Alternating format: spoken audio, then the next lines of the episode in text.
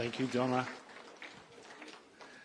Thank you for the warm welcome this morning and greetings from Eaglehawk, um, as I often call it, um, East Bunbury, uh, for those who know where I've come from.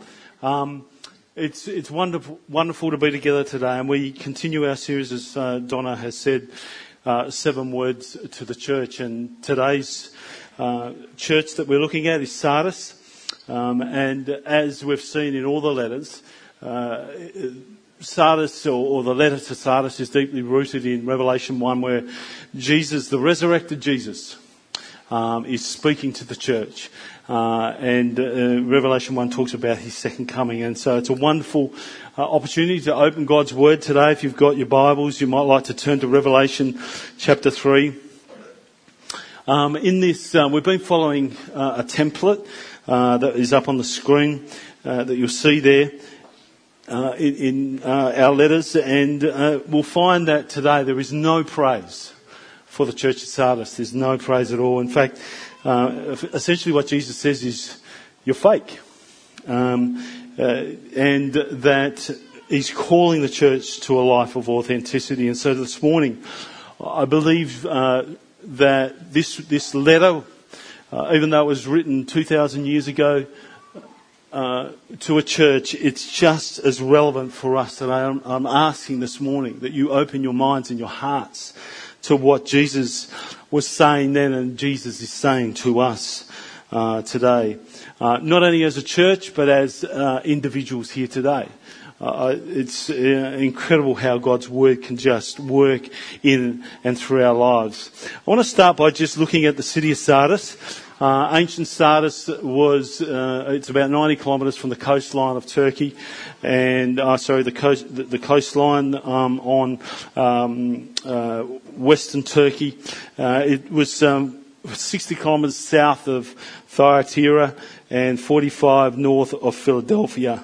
There were five main roads that came through the city, and uh, it was uh, known as a power, an economic powerhouse. Um, perched up on a hill, it was also a military stronghold. Uh, and uh, some uh, commentary say that the, the, town was kind of built over, over, two areas. One up on the the hill of uh, Tullus, I think they call it, and then um, another part of the, the, town was down um, in the valley. It was um, a multifaceted centre. It was culturally rich. It was uh, militarily strong. Um, it was religiously diverse. And uh, it was known as a wealthy and secure city. And um, had heavy influence from the Persian and Greek and uh, Roman rule. And it was uh, wealthy because of its work in crafting uh, exquisite gold and silver artifacts. In fact, some say that was the place that gold and silver coins were first made. And in, in fact, retail shops first emerged out of, uh, in, in, human history out of uh, Sardis. And uh, the modern mall uh, could be given some uh, credit to, to what was going on there in Sardis. It was apparently the place where they first uh, started dyeing wool and um, it had a real cosmopolitan feel to it. So it was a city not that much different to, I suppose you could say, Bendigo. We're up on a hill. Uh, there's military presence here. There's a, a strong roads, come, you know, main roads coming in and out. Uh, there's strong economic activity that's going on here.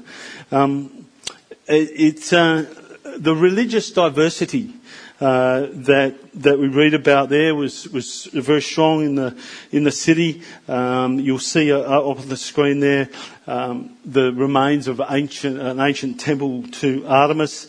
Artemis was uh, the goddess of hunt. She symbolised. Uh, uh, the instinct, or she, she symbolises the relationship between humanity and, and the world around, or the, or the natural world around. Worship of Artemis was characterised by rituals and ceremonies dedicated to foster, fostering the harmonious relationship between humanity and the wild.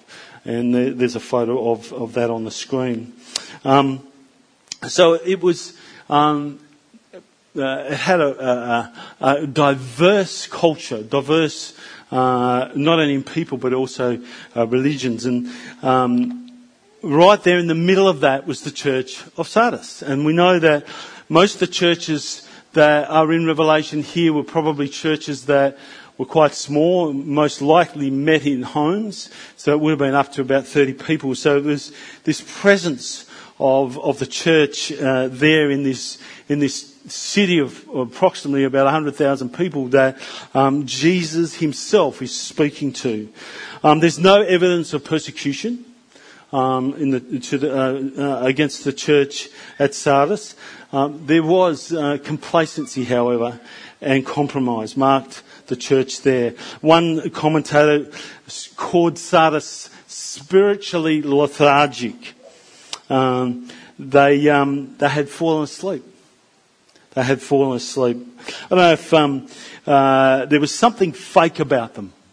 Uh, in, in, what it meant to be a follower of Jesus. I don't know if you remember the days of, of um, real flowers in church.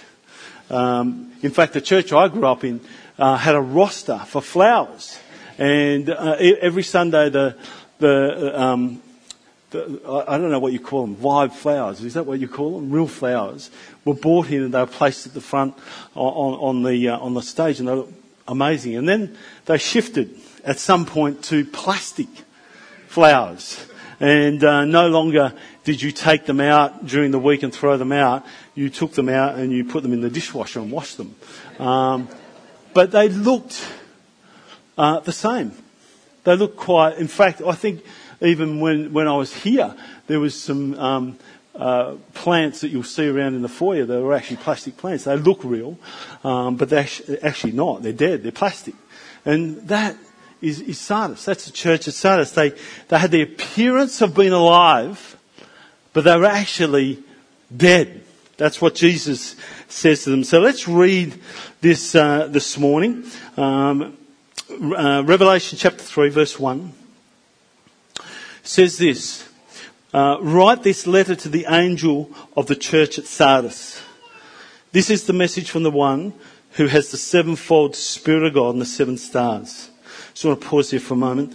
The reference here to the sevenfold Spirit of God is speaking about the fullness of the Holy Spirit's completeness and perfection. And, the, and reveals Christ's in, intimate relationship with the Holy Spirit. It's an incredible thought. It's an incredible reminder for us today. He goes on, he says, I know the things you do and that you have the reputation of being alive, but you are dead. Um, here is a stark reminder uh, of, of God knows uh, everything about us. He knows what we think. He knows what we say. He knows the very uh, hairs that are on our head. He knows when we stand and when we sit. Psalm 139 says that I know the things you do. Nothing is hidden from uh, from God. Um, this declaration here uh, the, the Lord is, uh, Jesus is saying, I know your works, but you have the reputation of being alive. You, have, you, you appear to be alive, but you are dead is, is just confronting. And I'd imagine that um, for, for the church at Sardis, it would have been a very confronting thing um, to read in this letter.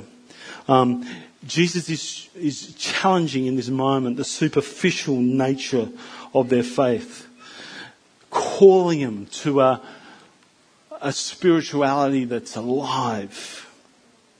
Um, you know, Sardis, Sardis, as I said, had this reputation of being a thumping, thriving, uh, cosmopolitan city um, that was alive. Yet, because of the worship that was going on there, you know, we know from history that it was spiritually dead. when I was living in WA.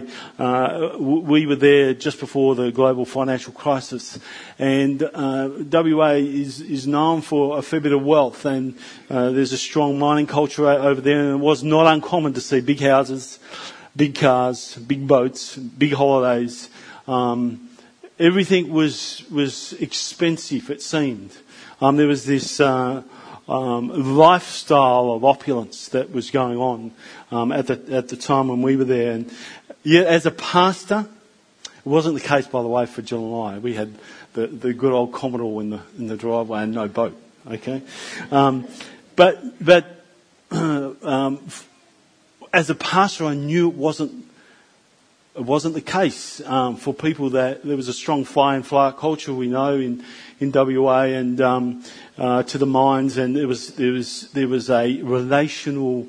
Um, there was lots of relationship stuff that was going on in people's lives that was was just the opposite to what you would imagine and what appeared on the surface. Um, and, and spiritually, often people were, were chasing just the money. Um, and so you had this facade, this lifestyle that looked great, but actually below the surface um, uh, was was dead Sardis. I imagine. I don't want to be presumptuous here, but I imagine was very much the same. Um, and it, it, that culture uh, must have been influencing, we're presuming, the church. Let's um, let's continue um, on in, in verse two. Wake up. Wake up. Strengthen what little remains, for even what is left is almost dead. I find that your actions do not meet the requirements of God. This, this word wake up, it's a couple of times there in the passage, um, echoes a sense of urgency, challenging the church to recognize the reality of what they were facing. Wake up. Um, uh, it, it, was a call to self, maybe examination and repentance. Um, you know that moment, parents in in, in the morning um, when when the kids love getting up for school, um, and, and you go into their room and you have to say, "Wake up, wake up! It's time to go to school! Yay!" You know, Jesus in this moment is saying, wake up. This urgency um, to, to, to have, a, have a look at their, their situation and do something about it. Let's go on in verse 3. Go back to what you heard and believed at first. Hold to it firmly. Repent and turn to me again. If you don't wake up, I will come to you suddenly as, unex- uh, as unexpected as a, as a thief. Um, uh, you know, this, this verse here admonishes, Jesus is saying, uh, look, remember and, and go back and obey the things that you have received and hold firmly to them. This, this intentional, um, uh, reliance and this intentional decision in our lives, um, Jesus is calling to, to hold on to those things that we, we first, um, uh, experience when we came to, to faith and the things that we learned um, about God in that moment. The analogy of the thief coming unexpectedly signifies um, this this readiness that need, needs to sit there for us. This vigilance and this readiness. Um, I uh, mentioned that it was a, a military powerhouse, um, Sardis, yet history would say that it was conquered twice. You would think that a, a, city that was built up on a hilltop, that had a fortress around it, that would have, would have been um, something very difficult to conquer, and yet we know that it was taken twice. Uh, there is some thinking around uh, how that could have happened. Uh, there's there's a story of of uh, a, a donkey that um, had died on the outskirts of the wall, and the army or the um, enemy that were, were trying to conquer Sardis observed that there was vultures that were coming down and feeding on the carcass and then they would go back and they would sit on the wall of the, the city and they realized that there was, um, there was a gap that they could, could use because the vultures were sitting where, where no watchmen were positioned. And uh, they, they observed this over a period of time and um, the thought is, is that, that that's how they get in, they got in up and over the wall of the city. Whatever they did um, to realise that they could conquer Sardis, they did, and it fell. Um, and this whole an, analogy here of um, being watchful, being alert, being vigilant and ready um, just like you would be if you uh, were, were expecting a thief um, to come in and steal something um, from your, your property. Um, let's go on. Yet there were some in the church in Sardis who have not soiled their clothes with evil. They will walk with me in white, for they are worthy. Some beautiful imagery there of, of uh, the promise of, of, um, of those who are faithful, of those who stand true to what um, God uh, has placed in their hearts and are calling them to. Now let's read on. All who are victorious will be clothed in white, and I will never erase their names from, from the book of life. I will announce before my Father and his angels that they are mine. That, that sense of um, uh, spending, for those who, who are faithful, spending an eternity with the one who created it all. It's such beautiful, beautiful imagery. And it finishes with um, anyone with ears to hear must listen to the Spirit and understand what He is saying to the churches. Wow. What a letter. I feel like I got the easy one, by the way. Um, this has been a great series if, if you want to go back and watch, watch the other sermons. So what does this say to us today? What does this passage what does this letter from Jesus say to us? Um, I believe that this letter from, from Jesus to the church at Sardis was a stark reminder of the importance of remaining spiritually alive. To not fall asleep at the wheel or rest on our laurels, but to live a life totally alive in Christ. I can't help but think of the words of Paul when he says, um, It's no longer I that live, but Christ that lives in me. Or in 2 Corinthians, um, uh, it says that we are a new creation, a new person. The old life has gone, the new life has begun. We've got an incredible gift an incredible gift from God in in um, his son Jesus and accepting um, him as our personal Lord and Saviour is something that is um, to behold, uh, to, to not um, allow to just simmer away, but to just burn um, in us with excitement. Um, the question becomes what, what happened to the church at Sardis. What was going on there? And why did they leave behind the things that they were so passionate about? Um, why did they drift? Why did they become um, cold or dead or, or asleep? Um, didn't they understand what it, what it means to be alive in Christ? It may sound a little presumptuous, but I wonder if the culture of Sardis was so enticing that it influenced the culture of the church at Sardis. Things were pretty good in Sardis, in the town, in the city.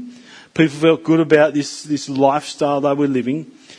Um, maybe uh, some in the church had become really wealthy and there was this drift towards no longer feeling like they needed God. Or maybe it was the acceptance that there was so much um, uh, other worship in the town. There was there was other uh, uh, deities that um, that people were worshiping. That there was this acceptance that that spiritual fidelity was not important. That we're just another one on another kid on the block, so to speak. Um, in this in this culture of, of, many religions and many things that were going on there. I imagine the people of Sardis, the, the, the town, um, a town folk, they, they probably saw the church as a, as a, a group of good people, uh, no, uh, neither dangerous or desirable. Or maybe they were church that were just simply going through the motions, like Duck Church. I don't know if you've heard of Duck Church, but once upon a time there was a town of ducks. On Sunday morning, all the ducks came waddling out of their houses and waddled into church where they squatted in their pews. After they sang their duck hymn, they said their duck prayers. And the duck minister got up um, and preached. Ducks, you were born to fly. God has given you wings to soar like eagles. Fly, ducks, fly. The rousing message was met with cries of Amen and preach it, brother. After that, after the service, the ducks lined up to thank the minister for his inspiring message, and then they waddled home. I wonder if the church at Sardis was exactly like this. They were just going through the motions, not really realizing who they were in Christ, um, but uh, were just simply uh, had simply become complacent and apathetic um, to that that position in Christ. Maybe they were just going through the motions. But the question is not about maybe what was going on with Sardis. My question this morning to us as a church is what about BBC? What about Bendigo Baptist Church? If this is a letter that um, is is, written uh, that has timeless questions and principles for us, what about us? Um, are we dead or alive? Um, I would love to at this moment get you to spend a few minutes just turning to one another and, and, and answering that question, but I won't do that. Maybe you could just answer that in your head. Are we dead or alive as a church? Um, many uh, say large churches like Bendigo Baptist Church are a mile wide and an inch deep. Is that really us here? Many years ago, Bendigo Baptist Church asked the question um, if we were to close shop, if we were to shut down church as, as we know it, would Bendigo, the town of Bendigo, miss us? And the answer is very clear. Absolutely they would. Absolutely they would. You know, I look at what's going on here today. Um, I look at what happened at Eaglehawk this morning. I think about the activities that go on during the course of the week, um, from prayer meetings through to life groups and all the gatherings that happen. I think about uh, BBCCI or Mad Cow and what they have achieved and what they are doing in the in the town.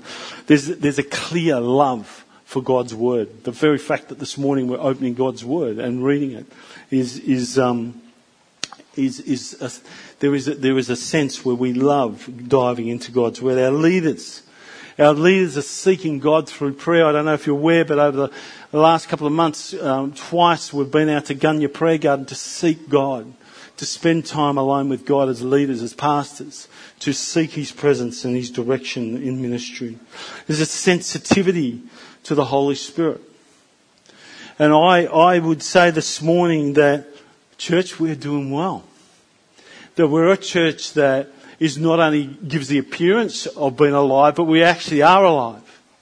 Um, uh, and um, the, the charge maybe to us today is, is not um, to wake up but not fall asleep. To not rest, as I said, on our laurels. There's much to be done and we need to continue to do that.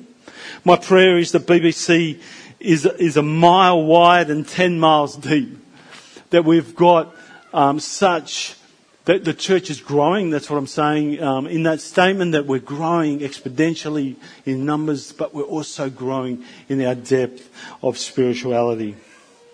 But it's easy to look at everyone else.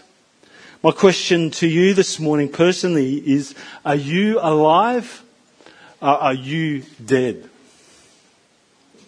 Do you feel fake? There's stuff going on in your lives and you're just like the ducks at Duck Church, Duck Church where you're just going through the motions. Um, have you let complacency creep, complacency creep into your faith journey? As I said, um, uh, you know, Sardis, the city, was captured a couple of times um, due to um, a lack of commitment by the watch, watchman in the city? Have you this morning dropped your guard? how would you rate yourself this morning? Are you alive or are you dead? My prayer is, is that um, leading into this service, that those questions wouldn't be just there for the sake of um, being confronting, but would be there for you to really ask the tough questions about where you're at behind the, the facade of what you may be placing uh, up to the world around you. There's a couple of things that I want to just leave with you today as I conclude. Um, that um, I, I, think uh, points of application for us and implications for the church um, for us today. And the first is this, they'll be up on the screen there. From this passage, this is, this is what I, I, feel God has just laid this on my heart. Uh, we must totally trust in Christ's authority over our lives and ministry. We must. Um, Jesus Christ, the author and perfecter of our faith, must be front and center of everything we do and say in life and service. Um, Jesus caused the church at Sardis to repent and turn to Him again, to go back to what you, um, what they believed and heard at first.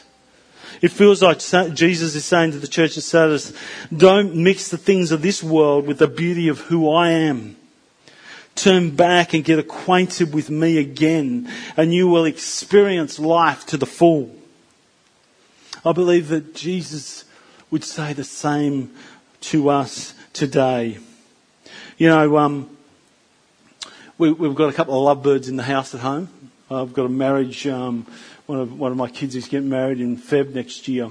And love is in the air. Um, and uh, there, there's this beauty around watching that, as parents watching that role. Uh, I, I, I, take, uh, I, I, I, feel like I get challenged with, with the level of um, love that is in the air um, between these two lovebirds. Um, of course, I love Jill. Um, and I do everything I can to make sure that she knows that. Um, just so, sometimes life gets in the way and it gets very busy, doesn't it? Um, but it's that sense of, uh, for those who are in relationships here, and um, you, you, know what, what, I'm talking about, that, that, that love that was there and the, the, the things that went on in the stomach and um, when you were when you were first dating and courting. It's, it's almost like Jesus is saying to us today. If things have dried up, if you've fallen asleep, if things are a bit dead, go back to that. Go back to your first love. The things that you, you, you learnt about who I am uh, and what I have done and, and, and what that means for you um, is such a critical junction for us um, to, to uh, pursue. Um, uh, church, we have the greatest gift in, in, the, in the world. There's no, we've got the greatest message, greatest gift. Take hold of it. Let it shape everything you do and say. Secondly, um, we must pursue Christ centered leadership in all our ministry areas. So, for leaders here today, um, and indeed, everybody's a leader, so, so um, this is just not for, for, for um, you know, recognised leaders. Um, we must model and lead in a way that displays and exemplifies Christ in every area of our leadership. Um, I, I, think maybe um, for Sardis, the church at Sardis, maybe their leaders are just um, they didn't draw a line in the sand and they didn't model and they didn't pursue what it means to follow um, Christ in a way that just honoured Him. Um, and, and therefore, as a church, they just they went to sleep.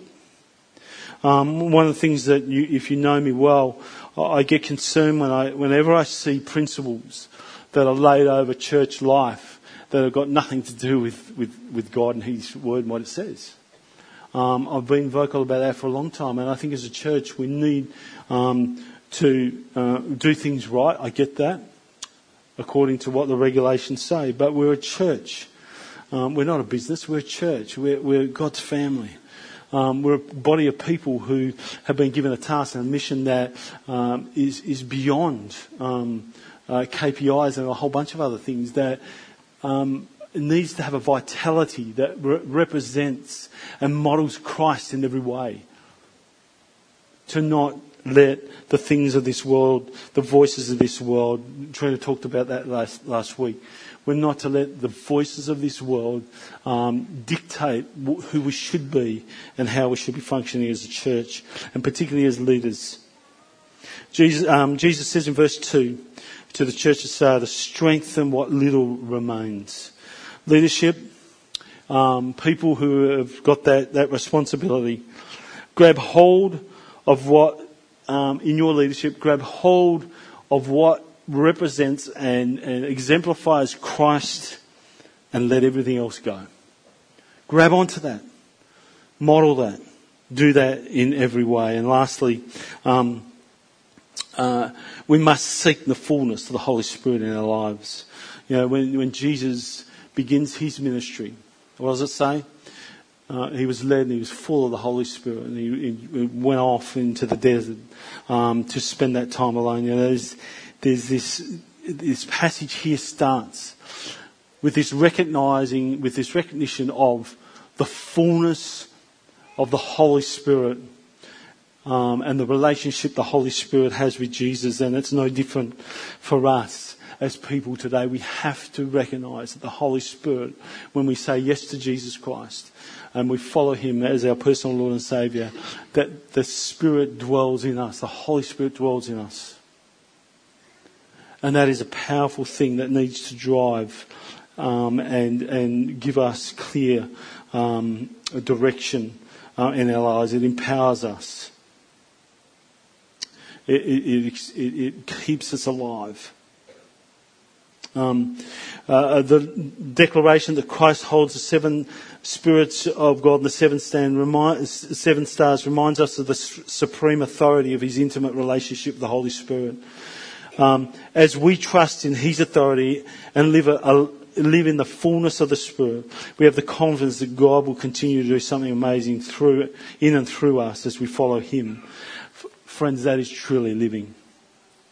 Of Sardis serves as a timeless message for the church today. It challenges us to guard against spiritual apathy and to re-center our relationship with God. It's a call to awaken from spiritual slumber and to embrace the transformative power of life in Christ. As we embrace this reality, we discover the true life and the vitality um, and vitality are found not in outward success, but in the depth of our connection with the living God. Will you pray with me?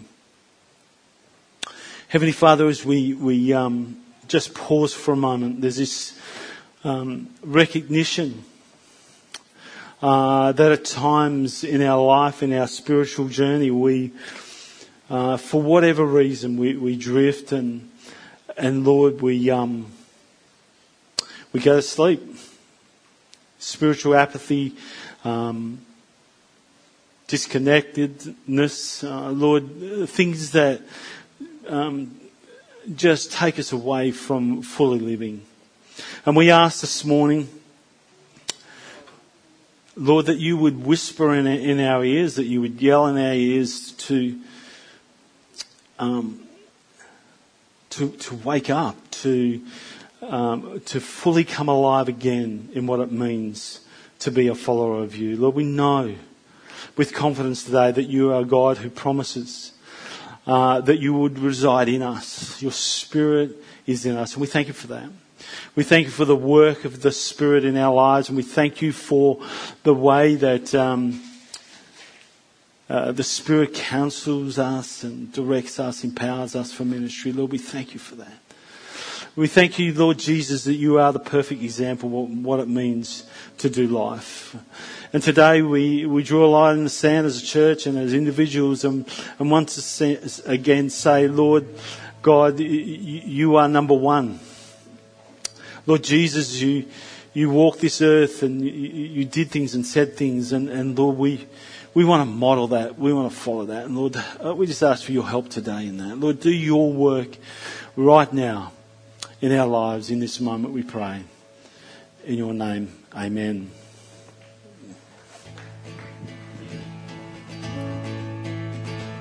Stand together.